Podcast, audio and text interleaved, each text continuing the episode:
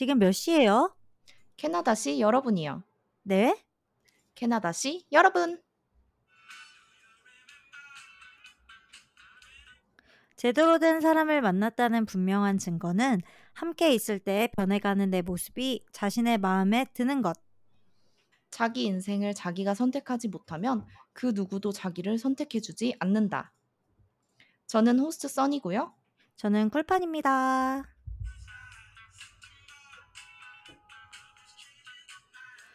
아우, 우리 여러분들 정말 이게 얼마만이에요. 뻥 안 치고 한 3개월은 지난 듯한 느낌인데요. 아유, 저희가 그동안 저도 바쁘고 써니도 바쁘고 무엇보다 저희 둘이 시간이 잘 안 맞아서 지금까지 미루게 돼 버렸어요. 그렇게 미루다 보니까 또 그냥 귀찮아서 더 미루게 되고 다음에 하자, 다음에 하자 이렇게 된 것 같아요.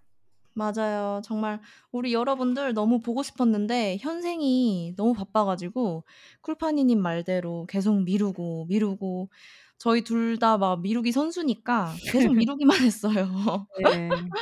그래도 우리 쿨파니 님 미국 여행 한번 다녀오신 뒤 에너지 풀 충전하고 이렇게 녹음을 하게 되어서 너무 신나요. 여행 어떠셨어요? 뭐 여행이야 언제든지 재밌죠. 또 열심히 달려서 다음 여행 계획해야겠네요. 좋아요. 그것이 인생이죠. 여행 티켓을 끊어야만 또 일할 맛이 나지 않겠습니까? 그렇습니다. 우리 열심히 살아봐요. 좋아. 자, 우리 드디어 오늘 10화인데요. 이번 주제 드디어 love, love, love. 그 중에서도 이제 국제 연애를 뽑아봤어요. 네, 저희 둘 다 잘 알려진 금사빠인데요. 지금은 사랑 게이지가 한참 떨어져 가지고 음, 아, 우리 여러분님들이 충전해 줘야 돼. 어, 해 주셔야 돼요. 지금 맞아요. 시급합니다. 그렇습니다. 지금 저희가 급하게 아, 오늘 주제를 바꿔야 하나 이 정도로 지금 설렘 지수가 뚝 떨어져 있어요. 맞아요. 어, 그래서 고민도 했는데 그래도 이제 오늘 우리 여러분들 사연을 들으면서 설렘을 좀 배워보려고 일단 밀고 나가기로 했습니다. 네, 한번 우리 여러분들이 저희 심장을 뛰게 할 수 있을지 지켜보자고요. Bounce. 유튜브나 인스타 DM 사연들 온 거 한번 읽어보는 시간 가질게요. 유튜브 댓글로 클레어님이 써니님, 쿨파니님 두 분 열심히 사시는 이야기 잘 들었어요. 다음 이야기 국커 이야기도 너무 기대돼요. 라고 유튜브로 댓글 남겨주셨어요. 감사합니다. 그리고 유튜브로 가원님이 이번 화도 너무 재밌게 들었어요. 지금 육아로 일을 쉬고 있는데 시작해버리면 또 완벽하게 매듭 짓고 싶어지는 이상한 성격이라 근데 써니님의 사연에 약간 용기가 생기네요. 사실 이제 아이가 커가면서 여유가 생기면 개발 공부를 해보고 싶다. 막연한 생각만 가지고 있었거든요.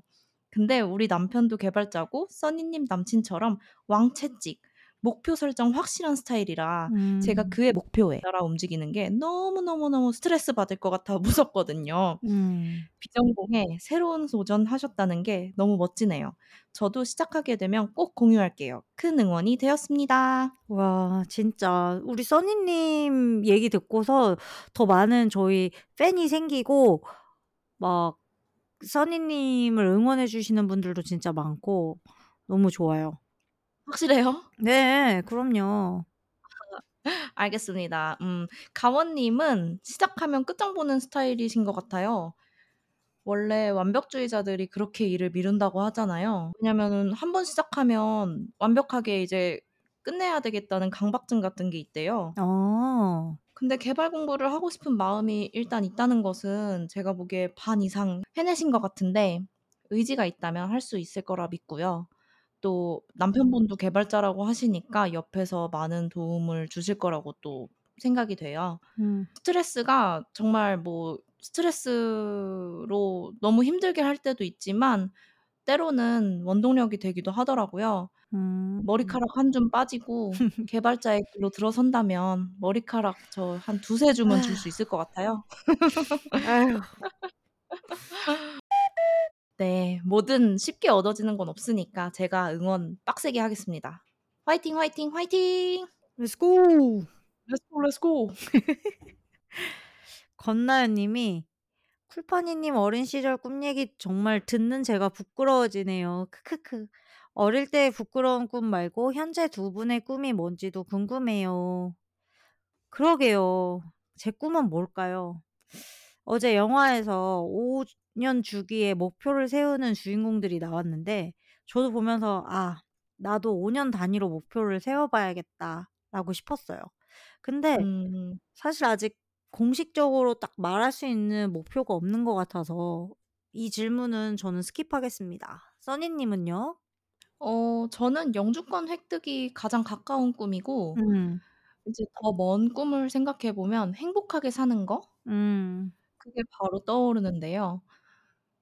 이제 그거에 따라 자잘한 목표들이 하루하루 뭐한 달, 한달 이렇게 생기겠죠?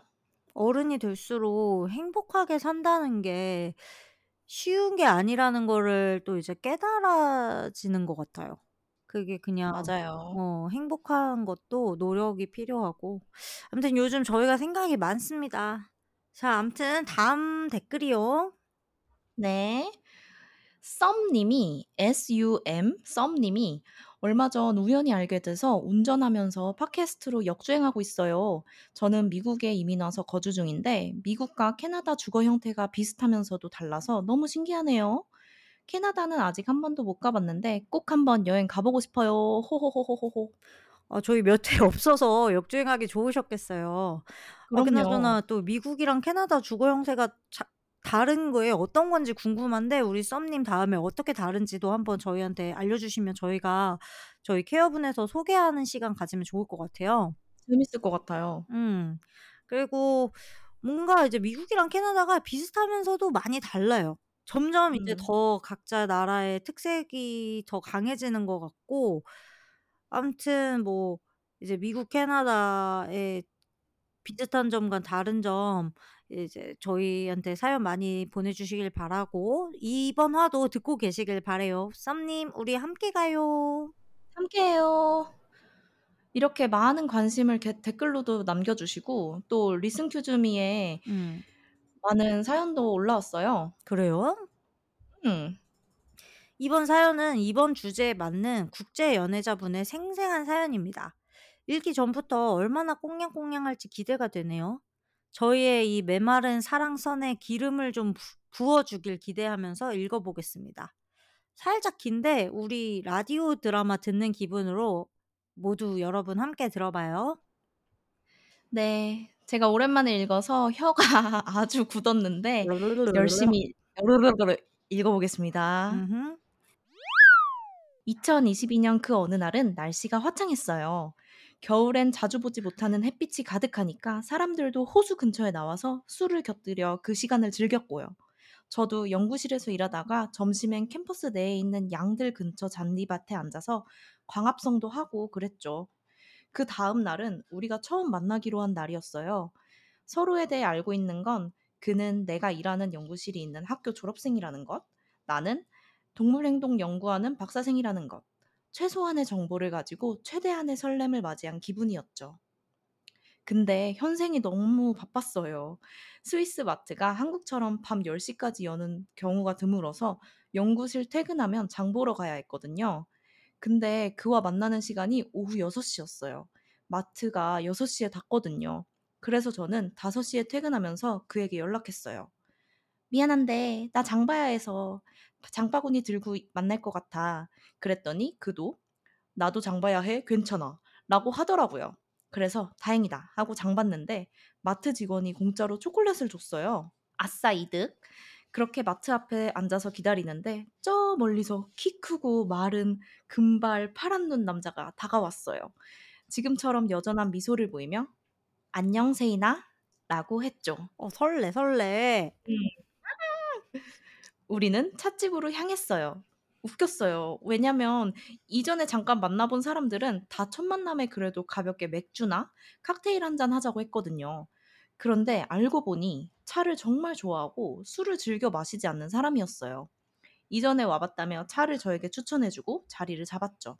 찻잎 우러나라고 모래시계를 주는데 그 모래가 언제 다 떨어졌는지도 모른 채 한참 대화했어요. 웃긴 건 제가 처음에 이 친구가 스위스인인 줄 모르고 스위스 사회에 좀 폐쇄적이고 다가가기 어렵다라고 했거든요. 왜냐면 다양한 국적이 모이는 연구실에 있다 보니 진짜 스위스 국적 사람을 보는 게 그렇게 흔하지 않았어요. 나중에 미안하다고 했는데 자기는 상관없었대요. 스위스인들 다가가기 어려운 거 맞다라면서. 그리고 배가 고파서 초밥을 먹으러 갔어요. 둘 다 초밥을 엄청 좋아했거든요. 미친 물가의 스위스에서 무모한 행동이었지만 이럴 때 먹지 언제 먹겠어요. 우린 모둠 초밥과 타코야끼를 시켰어요. 두 시간이 어느새 훌쩍 지나가고 서로 얼마나 환경과 동물을 좋아하는지, 환경 문제에 대해 깊게 생각했는지, 삶의 가치관은 어떤지 공유했어요. 저녁을 먹고 나왔더니 벌써 9시였죠. 그런데 있잖아요. 이 사람과 더 있고 싶다는 느낌이 드는 거. 플러팅을 의도한 건 아닌데 자연스럽게 우리 호수 걸을래? 라고 말했어요. 그래 라고 그 사람은 대답했고 우리는 레만 호수로 갔어요. 이미 어두워진 호수 건너편엔 국경을 넘어 프랑스가 보였고 그 사이로 오가는 유람선과 불빛들이 너무 예뻤어요. 뭐든. 그럼요. 뭐든. 우린 멀리 보이는 스위스 설산을 보면서 자연에 대해 얘기하고 서로의 삶의 목표를 공유했어요. 어 아주 건강해. 음. 너무 아름답지 않나요? 그러니까 건강해 너무. 음. 근데 대화하면서 보니까 이 사람이 저를 잘 쳐다보지 않고 이야기를 하는 거예요. 음. 그래서 '아 나한테 이성적으로 호감이 없나 보다.'라고 생각했죠. 그래도 얘기는 아주 잘 통해서 '더 알아가고 싶다.'라고 생각이 들었는데요. 물론 나중에 안 사실이지만 그는 저에게 호감을 엄청 느꼈는데 수줍어서 눈도 제대로 마주치지 못했다고 해요. 세상에나. 심지어 첫 만남에 볼뽀뽀를 하고 싶었는데 그러면 제가 놀라서 도망갈까 봐 꾹 참았대요. 음 귀엽다. 저는 잘 참았다고 생각해요. 진짜 첫 만남에 볼뽀뽀했으면 전 우사인 볼트보다 더 빠르게 도망쳤을 거예요. 어 기록 와다다다다. 세울 수 있었는데 아쉽네. 어 너무 아쉬워요. 그러다가 와인 얘기가 나왔어요. 스위스에서 와인 테이스팅 꼭 해 봐야 한다던데 아직 못 했다고 하니까 그는 자기가 있는 스위스, 일본 교류 문화 모임이 이번 주말에 와인 tasting 간다면서 저를 데려가겠다고 하더라고요. 오. Yes. 제가 장난치고 싶어서 "말로만 그러고 막상 가면 나 찬밥 되는 거 아니야?" 라고 하면서 "나 잘 챙겨 주겠다고 약속해." 이러면서 새끼손가락을 들이댔어요. 아시죠 모두? 꼭꼭 약속해. 약속 손깍지 해 달라고. 이거는 플러팅한 거 맞아요. 그리고 어땠냐고요? 이 플러팅 아주 잘 통했습니다. 오. 장난 아닌데요. 장난 아니네. 어 여러분, 여러분, 여러분. 새끼 손가락 내밀면서 약속하라고. 스킨십 자연스럽게 하고 다음 만남도 보장받으세요. 기억하세요. 새끼 손가락. 그는 제 새끼손가락에 자신의 손가락을 걸고 엄지로 꾹, 꾹 도장 찍고 눈을 지그시 아주 지그시 바라보며 "비앙식." 불어로 "당연하지."라고 했어요. 그러다 보니 자정이 다 되었어요. 어머 몇 시간을 걸은 거야. 신데렐라처럼 어. 다음 약속을 기약하며 첫 만남을 마무리했어요. 어머, 어머, 어머 이거 너무 설레는 첫 만남 스토리네요. 지금 우리 세이님은. 스위스에 계시나 봐요? 어머 물 좋고 공기 좋고 푸르른 스위스에 계시다니 사랑이 피어날 수밖에 없는 그런 도시에 계시네요. 그러니까. 두 분 다 첫 만남에서 끊임없이 대화를 하셨다고 하니까 음. 또 한번 대화가 잘 통하는 게 좋은 파트너가 될 수 있는 기본 조건인 것 같아요. 맞아. 처음 만나서 술도 없이 시간이 가는 줄도 모르고 대화가 이어졌다는 것도 서로 이미 호감이 있었기 때문에 그렇게 자연스럽게 요 이야기가 티키타카가 됐었겠죠. 맞아요. 저는 가끔 첫 만남에 일부러 술을 막 들이키기도 하는데 나도, 나도. 어색함도 좀 줄일 겸. 음. 근데 대놓고 용기일 게또 플러팅 하는데 술만 한 게 없잖아요. 그러니까 나도요. 첫 만남에 무조건 술. 용기도 용기인데 술을 좀 많이 마셔야 서로 좀 자연스러운 것 같아. 맞아. 경계심이 약간 이렇게 좀 무너지는 느낌? 음. 역시 쿨파니 님 저랑 말이 통하시네요. 이런 데서 우린 술 얘기, 먹는 거 얘기 이런 거 좋아하지. 돌아 돌아 술 얘기로 돌아가잖아요. 그러니까. 아무튼 그래서 우리 세이님 지금도 잘 만나고 계신지 얼마나 만나셨는지 궁금한 게 많은데 사연이 딱 첫 만남 스토리밖에 없어서 아쉬워요.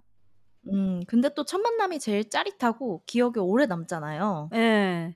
우리 세이님이 추천해 준 방법 자연스럽게 스킨십하기. 새끼 손가락 구 우리 음. 잊지 말아요. 우리 여러분들 첫 만나면 뭐다? 새끼 손가락. 새끼 손가락 구. 야쿠소쿠. 야구소구네. 그러고 보니까 처음 이렇게 데이트 시작하고 여자친구, 남자친구 되기까지가 얼마나 걸렸는지도 궁금하네요. 맞아. 우리 세이님 볼뽀뽀도 첫날 안 했고 언제 공식적인 연인이 되었는지도 궁금하네요. 한국에서는 데이트 몇 번 하고 우리 그럼 만나볼까? 거의 뭐 세 번째는 맞아. 결정을 해야 된다 이런 게 있잖아요. 음. 근데 캐나다는 그게 아니라고 들었어요. 그래서 국제 연애를 처음 하시는 분들이 종종 혼란스러워 하시는 게 과연 내가 여자친구인가? 아니면 지금 우리 사귀는 건가? 싶은 생각이 들고 혹시 얘가 뭐 다른 여자도 만나고 있나? 이런 맞아. 애매함 때문에 많이 고민하시더라고요. 그니까 참 하는 건 다 연애하는 것 같긴 한데 뭔가 상대방이 확신을 안 주는 그런 느낌인 것 같아요. 그러다가 맞아, 맞아. 또 한 한참 지나고 둘 중 하나가 너무 관계를 정립해지고 싶어 하면 우리 무슨 관계야? 라고 그렇게 꼭 물어보는데 그냥 여기 맞아요. 보면은 자연스럽게 말 안 하고 나중에 보면 우리 뭐 당연히 연인이지 뭐 이렇게 하는 경우도 꽤 봤어요. 음, 맞아, 맞아. 여기는 데이트할 때 한 사람을 만나지 않잖아요. 맞아. 약간 왜 데이트할 때한 사람을 만나야 해? 오히려 음. 이런 마인드인데 음. 이게 그러다가 서로에게 확신이 들면 우리 그러면 사귀도록 하자. 이렇게 말을 하는 게 아니고 그니까. 상대방한테 나 다른 만나던 사람을 정리했어. 이렇게 말한다고 해요. 맞아. 막 연락하던 사람들. 음. 음. 근데 뭐 여기도 여친하자, 남친하자, 뭐 연인하자 이렇게 말하는 사람들도 있겠죠. 다 사람 바이 사람이에요. 어, 그럼요, 그럼요. 세인님 사연 보내주셔서 너무너무 감사하고 저희의 이 궁금증 해결을 위해 댓글 남겨주시고 또 놀러와 주시길 바랄게요. 사실 저희가 국제 연애가 토픽이라고는 말을 했지만 살다 보면 사람 사는 게 다 거기서 거기고 똑같아요. 그래서 남녀던 여녀던 남남이던 그런 호감이 느껴지고 관계가 발전하면 뭐 다 똑같은 것 같아요. 어디나.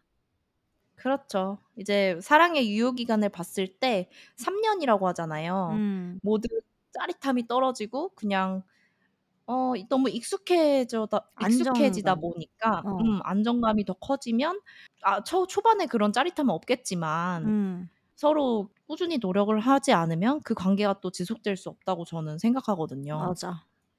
그래서 노력이 중요한 거죠. 맞아요. 그 문화 차이라는 게 있긴 있지만 보통은 다 저는 계속 얘기하지만 사람 by 사람인 것 같아요. 맞아요. 자, 이제 두 번째 사연 어 들었는데요. 두 번째 사연. 브라질 남자랑 연애를 하고 계시는 익명의 여러분님이 국제 연애의 장점에 대한 리스트를 저희에게 보내주셨어요. 네, 제가 그 리스트를 한번 읽어볼게요. 1. 여행을 브라질로 갈 수 있다. 2. 잔소리를 덜 한다. 3. 말을 이쁘게 한다. 4. 애정 표현을 잘한다. 5. 한국 사람보다 덩치가 크다. 6. 남친 부모님들 간섭을 안 한다. 7. 연락 안 해도 뭐라고 안 한다. 8. 집착이 없다. 9. 하고 싶은 거 하라고 지지해준다. 10. 개인 생활 터치 안 한다. 11. 포르투갈어가 늘 수 있다. 12. 브라질 친구가 생길 수 있다. 13. 춤추는 거 좋아한다. 14. 흥이 넘친다. 15. 째째하지 않고 성격이 쿨하다. 오, wow. 15가지의 장점을 보내주셨어요. 음, 근데 이게, 음. 네, 대, 대부분이 맞는 얘기인 것 같아요. 물론 사바사인 것들도 있고 성격 면에서 보면 애정 표현을 잘하는 건 제가 보기에도 브라질 사람들은 정말 애정 표현이 확실하고요. 또 문화적으로 표현하는 거에 있어서 자유롭다 보니까 음. 어, 좋은 거든 나쁜 거든 자기의 의견을 말하는 거에는 정말 어, 잘하는 것 같아요. 저희는 약간 눈치 보는 걸 잘하잖아요, 한국 사람들은. 그치. 근데 이제 눈치가 없고 또 말씀해 주신 집착이 없다. 뭐 성격이 쿨하다. 그래. 말을 이쁘게 한다. 이런 거 다 나는 뭔가 하고 싶은 거 하라고 지지해 준다. 이런 거는 문화 그런 게 아니라 그냥 사람 성격 아닌가? 그 개인적인 성향이 더 큰 것 같아요. 어. 여기 내가 읽었던 15개 중에서 한 5개 정도는 뭐 국제 연애의 장점인 것 같긴 한데 뭐 브라질 사람. 근데 나머지는 제가 생각했을 때는 이건 사람 by 사람이라고 생각해요. 15 가지의 장점을 가진 남자친구를 만나 진짜 이게 다 장점이면은 어 그러니까. 지금 너무 어 좋은 남자친구 분 만난 것 사랑에 같은데요? 빠져 있네 지금 보니까. 푹 빠지신 것 있어. 같은데요, 지금? 지금 푹 빠져 있어 지금. 좋겠다. 음. 음. 저희 또 설렘 지수 올라갑니다. 올라갑니다. 올라가요. 네. 아 그리고 올라갑니다. 저 여기에 또 추가하고 싶은 거 있어요. 내가 추가하고 싶은 거는 상대방 나라의 집밥을 잘 먹을 수 있다. 그 상대방 어. 나라의 음식을 자연스럽게 소개받고 우리도 우리 음식을 자연스럽게 소개시켜 줄 수 있다. 저 완전 이거 공감합니다. 음. 일단 또 돌아 돌아 음식 얘기로 돌아왔는데요. 저희가 워낙 음식을 좋아하니까 파트너들이 자연스럽게 한국 음식을 접하게 되고 또 저희도 그렇죠. 그러니까. 쿨파니 님은 무슨 캐나다 음식을 자연스럽게 접하게 되셨나요? 우리 그 이야기는 2부에서 이어가기로 해요. 지금 바로 인스타그램, 유튜브, 앵커, 스포티파이, 애플 팟캐스트, 구글 팟캐스트 이 플랫폼에서 캐나다시 여러분을 검색하시면 저희를 만나실 수 있습니다. 저희 캐나다시 여러분 인스타 계정은 canada.everyone 다시 한번 canada.everyone이고요. 각종 사연 혹은 아무 말은 이메일로 보내주시면 되는데요. 저희 이메일 주소는 canada.everyone@gmail.com 다시 한번 canada.everyone@gmail.com으로 보내주시면 됩니다. 지금 리슨 큐즈미에서 사연 받고 있으니까 많은 참여 부탁드려요. 소외되는 이유 없는 사이좋은 팟캐스트. 지금 몇 시죠? 캐나다 시 여러분 그럼 다음에는 10화 2부에서 만나요. 안녕. 안녕. Bye bye. Bye.